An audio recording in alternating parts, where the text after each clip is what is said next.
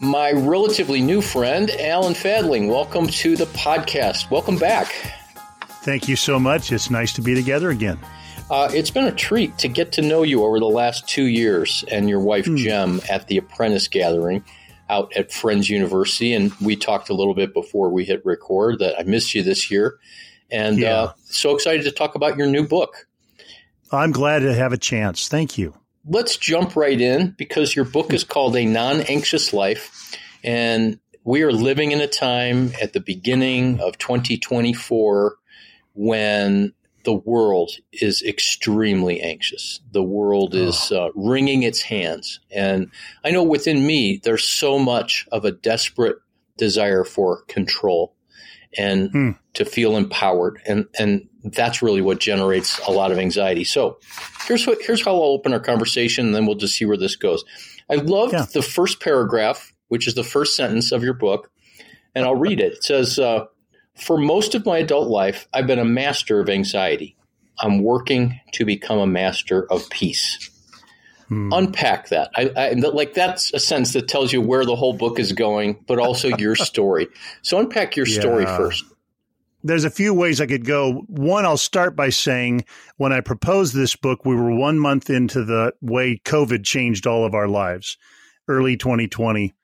And I proposed this because it felt like a natural next step to the idea of unhurried. The more I talk with leaders about hurry, the more I realize for a lot of leaders, hurry is anxiety. And so that was my experience too for, for, it has been really for a long time. But my personal story of anxiety begins with the story of my own mom who grows up in a post World War II orphanage in the Midwest where she and her older sister and her older brother had reason to be anxious. They quite literally didn't have enough of what they needed for all those years. Well, that young girl becomes a wife and then a mom and has a firstborn son, me. And God bless her, I don't blame my mom for anything, but I got uh, I got a PhD level training in anxiety. It was our family way. It was how you proved you cared. It was a basic mode of operation. And so it's been an awfully long journey to realize I, I might be better off without it than I have been with it. Interesting that you say it's how you prove you cared for two reasons. Yeah. Number one, that sometimes caring is I worry about you and I'm and I'm trying to arrange everything in your life. Is that what you were referring to? Yeah. So the idea that um, well, the the interesting thing is in in the Greek, the word for caring and the word for anxious are really the same one, and context decides which it is. So they look a lot alike, worrying about somebody and genuinely caring. But you know the difference when somebody's caring for you feels like a burden instead of a help. Uh, and uh, I've been on the giving side of that kind of caring, unfortunately, too many times. I like to think of anxiety uh, as arising from wanting to be attached to certain outcomes. So mm. the mother is worrying about the child, and that comes out of care.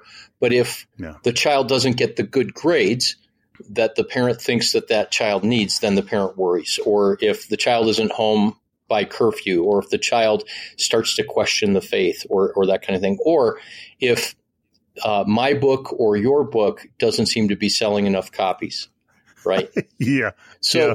that that's a little bit more of a therapeutic idea and then, of course, there's the biological aspect of anxiety. But what's your basic definition of anxiousness and of anxiety?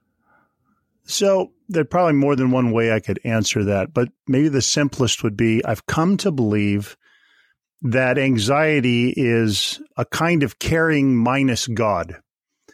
It's it's a way of caring that doesn't realize God actually cares more. It's a kind of caring that doesn't seem to realize God is already at work, already watching over the one I'm worrying about or the thing I'm worrying about. And so that's been a very operational definition for me. I realize that my anxiety, not just the feelings that arise uninvited in my body or in my thinking, but my adding worry to the feelings, that has been uh, kind of like almost a practice of the absence of God. That may feel like it overstates it, but my anxiety seems to be that. It seems to be a practice of God's absence more than a an awareness of God's presence. Oh, I, I love that. I think you and I have had the conversation before about practicing the presence of God. Brother Lawrence's phrase from his classic, what 15th century book, and uh, hmm. and how if we struggle to practice the presence of God, it's because we're we're not able to be present to ourselves. And then in the book, mm. you talk about presence and absence. Um, and so let's jump to the chapter on practicing presence. You cover a yeah. lot of ground there. What does that mean, first of all, for listeners? And what's the key idea behind that? Because I think a lot of people struggle to, you know, okay, this week I'm really going to be more tuned in to God. I'm going to be more aware of his presence. But there's a lot of reasons for why that doesn't happen. Yeah. Well, I what I've realized is I quite mean quite literally mean practice. Like I have had to be training to notice the presence of God with me. I if I just want to, if I just mean to, if I just hope to, that doesn't usually lead to very much. So for me, for example, I just remember Dallas Willard always quoting that line from Psalm 23, "The Lord is my shepherd; I shall not find myself in a situation of want." That's either real or it's not real. And it's good to put that up against what feels like a very real, threatening situation or threatening idea that's just caused my body to break out in a sweat or my stomach to go into roiling turmoil or my my shoulders to tense or my thoughts to race all of which are ways that anxiety shows up without my having ever invited it and to practice that God is with me right there is what I have needed to do. That one year I had a whole year where not one of my flights went where it said it would go or how it said it would go. And if there's any time when I feel less in control, it's when I'm sitting in an airport in some other country or some other state at the absolute mercy of weather and airlines and who knows who else.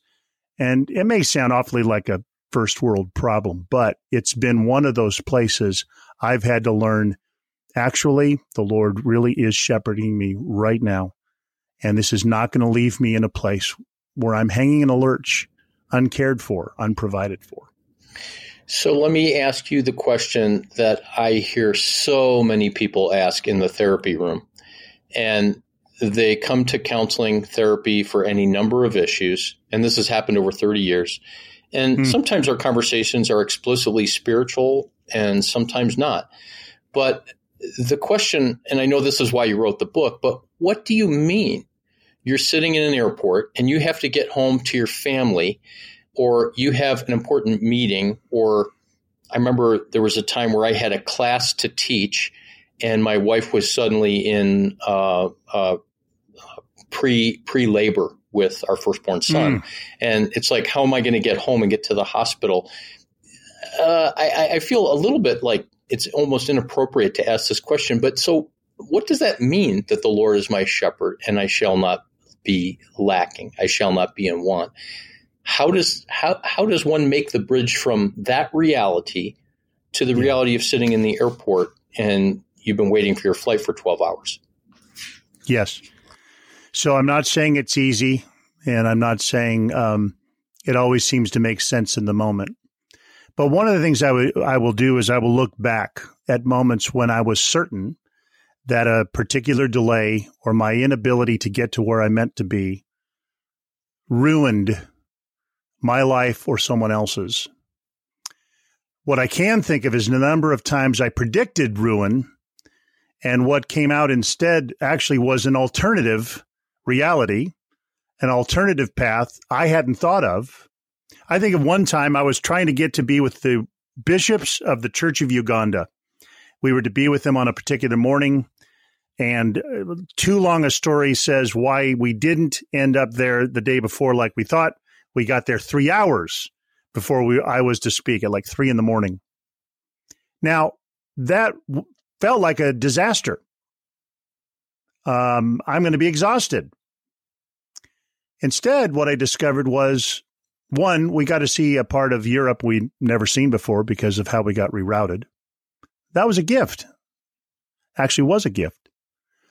And I had a much greater sense of felt dependence on God's guiding, empowering presence with me, having only a couple of hours of sleep, than I would have if I got everything the way I wanted it, the way my itinerary had been planned. So, one of the things I would say is that unexpected good is one of the opportunities to trust.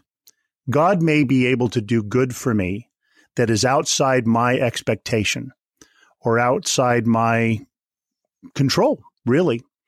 And having an eye open for alternative goods uh, has given me a way of saying maybe what my anxiety is demanding isn't the only good possibility. I love that. Um, and so some of that tension in the question of, okay, here's what the scripture says, Psalm 23, for example, that I shall not be in want. And I know what that says, but I'm so anxious. As soon as you talk about, oh, there's potential good here, something in me settles. Mm-hmm. And it's it's no longer about I have to be less anxious. Instead, what happens in me yeah. is like something opens up and I get to think about receiving. And that yeah. that seems seems like a theme in the life and the teaching of Jesus. It's like if you slow down and pay attention, there's actually something here for you instead yeah. of something being taken away. That's so well said. I I realized that for the longest time, my journey with anxiety was trying to make anxiety stop. Like, get rid of this feeling. I don't ever want to feel this way again. I hate how it feels, and I still kind of do. When I began to realize peace was a something, a peace, shalom, a presence, a person. That's very different than trying to aim at a negative, not anxious. Now, the irony, of course, the book is titled A Non Anxious Life. I know that. But in many ways, what I'm trying to do is practice peace. I'm finding peace displaces my anxiety, at least mm. the, the worrying variety. I love that. The idea that peace is a something and not a, uh, what did you say? Peace is a something and not a nothing, or anxious. Yeah, not a nothing, not an absence. You know. Yeah, isn't that? I think that's also true through most of the spiritual life. Is that we define, um, you know, doing well spiritually as the absence of certain things, but yeah. we never really experience the presence of something. So if I'm not lusting or if I'm not angry, then I'm doing well spiritually. Versus I have a sense of deep contentment or a sense of peace or something like that.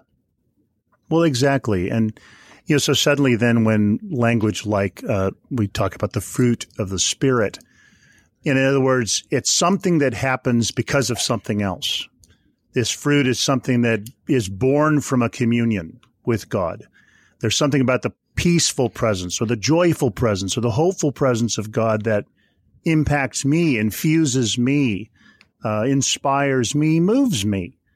And I find again that uh, more so my anxiety gets displaced than it gets solved.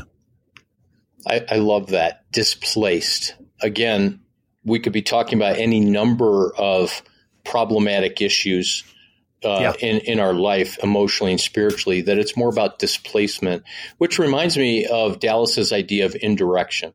That as you're working yes. on something else, that this goal that you're hoping to accomplish happens indirectly. Absolutely. So, Alan, you, you had some wordplay in chapter two. Anxiety isn't for the birds. And most of us know Jesus' teaching on, you know, the birds of the field do not worry. Talk about just, I mean, so there's such beautiful illustration and teaching where your book points out that Jesus talks a lot about peace. You know, we often hear that, you know, we might think that he talks the most about salvation or dying on the cross, but he talks a lot about money, for example, and a number of times. Sure. So the way that peace is just quantitatively talked about in Jesus' teaching, it's it's pretty big. So talk about the birds of the air yeah. and the lilies of the field. I, I love that language in the Sermon on the Mount. And I think for the longest time, I sort of took it as like a, you know, theological maxim, you know, uh, uh, just theoretically, look at the birds, look at the lilies. You know, God takes good care of them. God take good care of you. The end. And I, what I literally started doing, especially when we moved into the more isolating season of COVID a few years ago, is I sat at this table in this library in our home most every single workday. But I have a sliding door in front of me and I have bird feeders just outside the door. And I literally got to know the birds of our neighborhood. I the the couple of little woodpeckers. I almost had names for them. And these little guys, teeny tiny birds with tails three times the length of their body. Got to know them. And here's what happened they never looked like they were worrying. I mean, it's just it's dumb to say. I mean, you never saw them with one claw up in their beak, you know, chewing their nails off or whatever it would have looked like for a bird to worry. None of them had a farm, as far as I could tell. None of them had an annual, you know, retirement plan. None they of them seemed, were were debating whether to wear masks or not during this time in the pandemic. I never saw that happen. and you know, again, you could be a little silly with this, but I really think there's something to be said. One morning, I got up an hour before sunrise, and I sat there in the quiet of the cool morning and I literally, for about two hours, just paid attention to the birds, which at first were non existent. It's too early. They started hearing little sounds like they're waking up. And I just had this feeling like I was a part of something beautiful in the creation of God. And then there came a moment where I realized God is looking at me. God is seeing me better than I'm seeing these birds who I've come to love and have a great affection for. And I, there was something of the presence of God that came to me as I was present to something beautiful God made that really transformed my perspective. That's beautiful. The idea strikes me, and this sounds like a kind of a Celtic idea, is that living creation is not anxious. That it's it's yeah. human beings that are anxious, and the creation outside of us, whether it's animals um, or the wind, that there's not an anxiety to that. It just it just is. Yeah, it just is. And God is. And I'm with God and God is with me. And what's nice is to realize as real as my anxiety feels, and it does, man, it feels really real sometimes, like it's taking over a lot of my perceptions and a lot of my physical sensations. But I can practice that God is even more real than those experiences that I have. And that I can actually be a person who says, oh, yep, there's Fadling. Uh, there I am worrying again. anxiety is rising. That's not new. Uh, but God is with me. The Lord really is shepherding me right now, exactly as I feel, exactly what I'm facing, exactly where I find myself. This is the place where He's shepherding me. And that's really good. And so much of what you're talking about um, has this massive assumption of the reality of real presence of God. That God is not up somewhere in a celestial sphere, that God yes. is not in a church, in a tabernacle, but that God dwells among men and that God dwells within. Christ is in us, the hope of glory. And so there's right back to that idea of practicing presence. Yes. I've I've thought sometimes when I've noticed my own praying that sometimes the way I pray seem I seem to be assuming I know better than God does what is needed. I seem to think I care more about things than God actually cares, and that I've got better ideas than God has about what's going on. And when I begin to realize God's love is bigger, God's wisdom is bigger, God's presence is bigger, that has a that really has a calming effect on the way my anxiety is sometimes is is something I bring into the presence of God instead of leaving in the presence of God, finding a way to let him carry those things the way he says that he'd like to do for me. I like how you modeled a minute ago, kind of saying, okay, Fadling, you're starting to get anxious. It's rising in you. The goal, and even though your book is called The Non Anxious Life, the goal is not to eradicate or eliminate anxiety, the goal yeah. is to practice the presence of peace and to practice the presence of God, which then, as you said, replaces, supplants the anxiety. Yeah. And somewhere about midway through the book, you wrote, when I started out, you know, I, I kind of thought that I'd get to a place where I wouldn't have any anxiety, right? It's yeah. like, hey, yes. if I if I write a book on overcoming sex addiction, I'm not going to struggle anymore in my case. And so what what you discovered was this idea that you continue to practice as you said earlier your whole life. And in your case, because anxiety is so much a part of your story, your genetics, your neurobiology, Mm. Uh, tell me if this feels right, but that the anxiety itself becomes uh, a, a platform, a channel by which you uniquely be able to practice God's presence. Yeah, I think that's true. I mean, one of the metaphors I've sometimes used is I'm learning to let anxiety be a kind of little light on the dashboard of my life that reminds me that I could practice God's presence, that I could remember that God may be wiser than my anxiety is. I've joked sometimes that if if you were to look at the way I listened to anxiety in years past, you'd, you'd imagine I think of it as my wonderful counselor. Uh, but anxiety has not offered the most wonderful counsel most of the time in my experience. So yes, I think I've I've learned how to notice feelings of anxiety and let those move me into the presence of God, into practicing that God is with me. So you you make this journey in the book where you're unpacking your own story of learning to have a non-anxious life. You're not just a guy who's a doctor of spirituality and ministry and theology telling people how to trust Jesus, but this is your journey. And that's one of the the things that's so cool about your mm. your ministry is, you know, you're you're speaking and teaching out of lived experience. Yeah. Um, what has been the hardest thing for you in the midst of realizing and owning your story about how anxious you can be and moving into a place of practicing peace? Yeah, so there are probably a few different answers that come to mind. So one of them would be the temptation to feel embarrassed at how much my struggle with anxiety, how deep it has run. Like I don't want to look like the anxious guy. Hmm you know. Um, and it's been good to, in a sense, almost befriend my anxiety like it was a, a little me inside, you know, way back when I was four or seven or 11, you know, really anxious, really overwhelmed by that anxiety. So that's been, it was challenging and it's become a gift. I think the other is like any of us, uh, when I find my anxiety being provoked by something new, so, for example, when I proposed this book, I thought, like many people, that the quarantining of COVID might last a few weeks. Oh, who knows? Maybe a couple months. And then it lasted years and it changed everything in the way we do what we do. And that amount of unexpected and really unwelcome change provoked my anxieties at levels and in ways that really surprised me, even as I'm writing the book. And so the book changed because of that. And so that was hard. I thought I would write the book in a year. It took me three years to get a first draft into the publisher.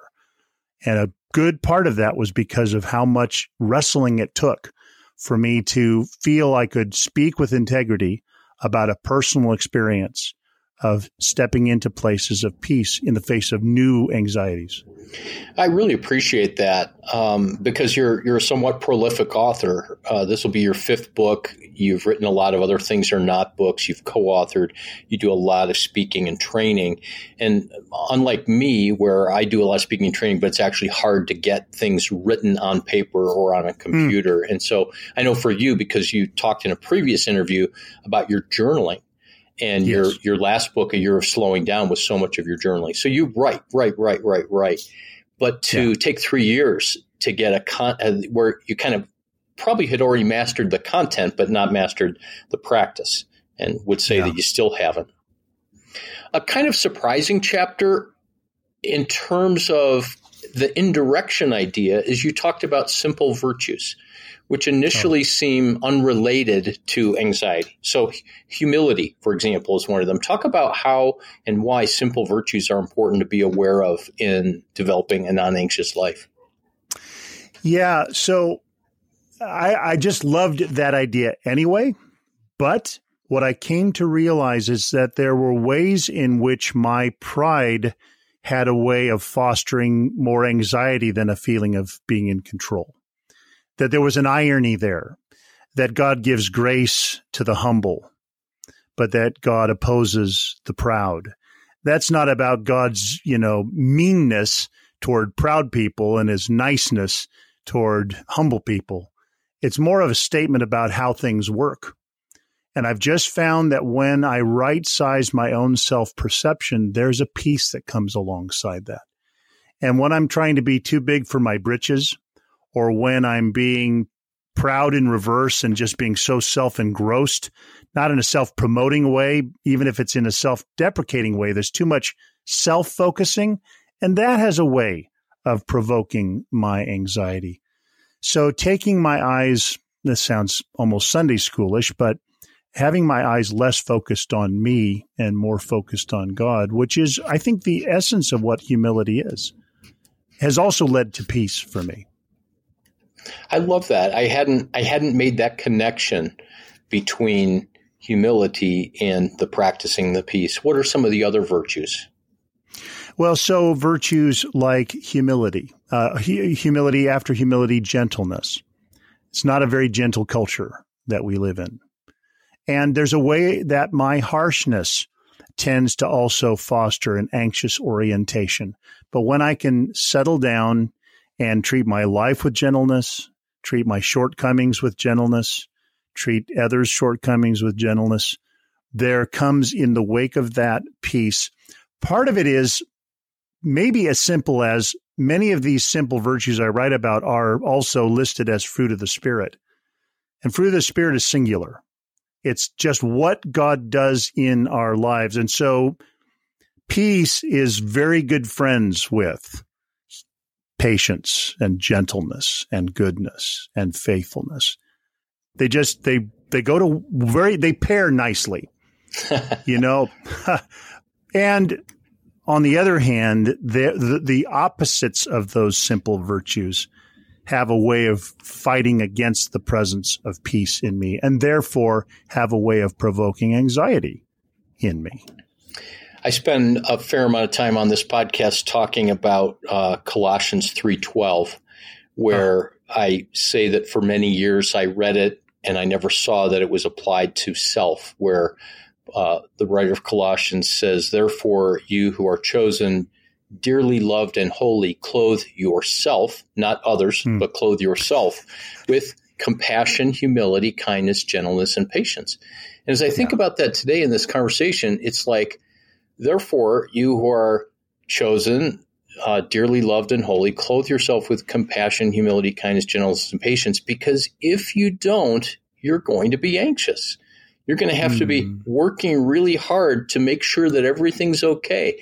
You're going to have to be working really hard to make sure that you're better than you are, or that yeah. you don't make too many waves, or that you know you don't look shameful or embarrassed or uh, insignificant. And mm. I, I love the there's a simplicity to the the teaching of Jesus, but the way that you're tying this all together. So, two other things I want to talk about related to the book, A Non Anxious Life. I love, love, love the fact that you included a chapter on embodiment and what mm. what you do and what Gem does. I know she does a lot of this in her spiritual direction work is embodiment work. So, yes. talk a little bit about your perspective on embodiment and how uh, peace is actually a physical bodily reality, not just a spiritual cloud that comes. Right.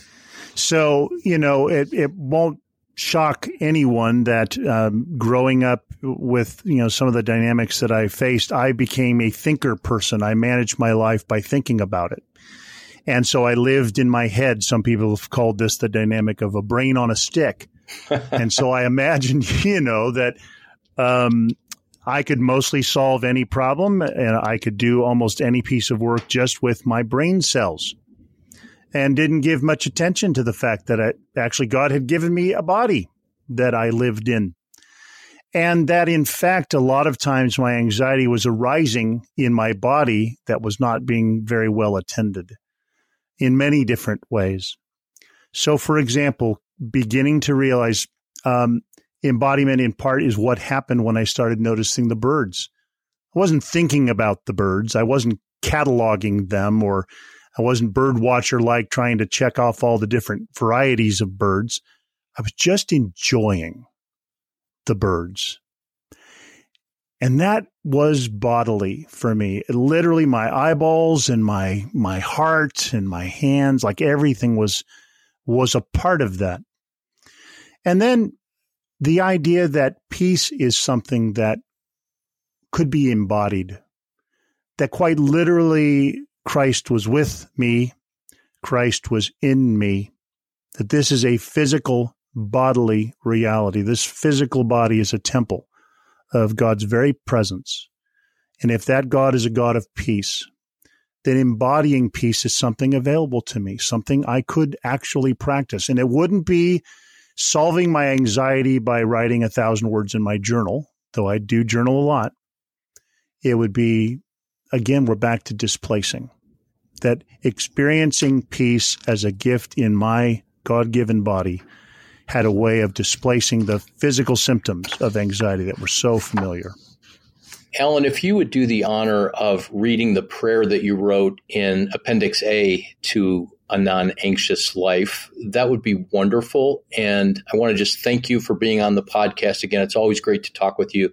I'll have you read the prayer and then we'll just fade out. So thanks for being here. Great to be together. So, Father, thank you for the peace I can find in being chosen by you. How good to grow confident that you enjoy being with me. Thank you for all the good things you've prepared in advance for me to enjoy and to share with others. Grant that my life would become so full of your goodness and grace that I would overflow for the good of others. May I learn in that way to work hard without working hurried. Show me how to work closely with you, Father, rather than serving you at a distance enable me to be active without being hyperactive. Teach me to work at the pace of relationship, at the pace of love. Give me eyes to see the people under whom, alongside whom, and for whom I serve. Guide me in the ways of fruitfulness that are productivity at the pace of peace. Protect me for the temptation to be driven by anxious activity. I want to learn how to join Jesus in the very fruitful work he is already doing in and around me. May I grow in working hard at the pace of grace rather than working frantically at the pace of driven achievement. Help me to walk in the presence of grace rather than outrunning grace. And may your Spirit empower me to follow grace, to be strengthened by grace, and to walk in grace. And when I'm tempted to believe that this peaceful, non anxious way of living and working is impossible because of my current situation, grant me a clearer vision of Jesus' holy and unhurried way of living and leading that is present with me now. Grow my discernment so that I learn how to walk with Jesus rather than hurrying ahead of Jesus. Show me how to live and work at the pace of abiding in Christ. May this depth result in far greater fruit than frantic busyness will ever produce. Grant me a steady, calm vision of Jesus, the non anxious one with me. Grow in me patience to watch for him, listen for him, and follow him in whatever challenges cross my path. When I feel hopeless, help me remember the God of hope with me. When I feel lonely, help me know the presence of God with me. And when I feel anxious, remind me that the Prince of Peace is with me in this very moment. God, you never change. You are always bright light in my darkness, sure hope in my despair, deep peace in my anxious worry. In your stillness, I find joy and refreshment. Speak words of love and calm over me in this moment. Give me ears to hear you. Speak to the storm of my emotions. Peace, be still.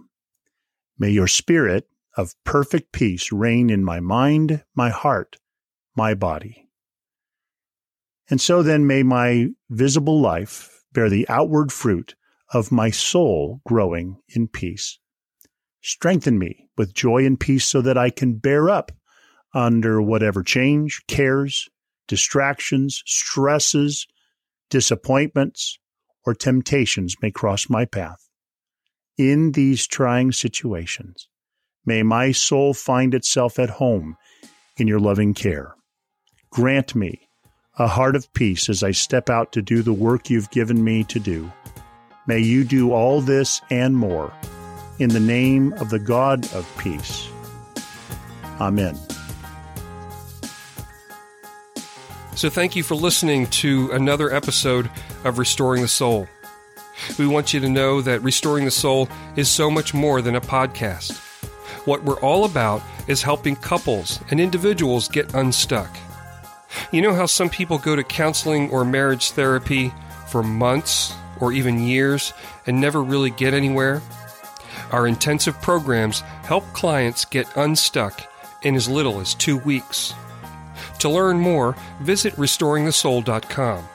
That's restoringthesoul.com.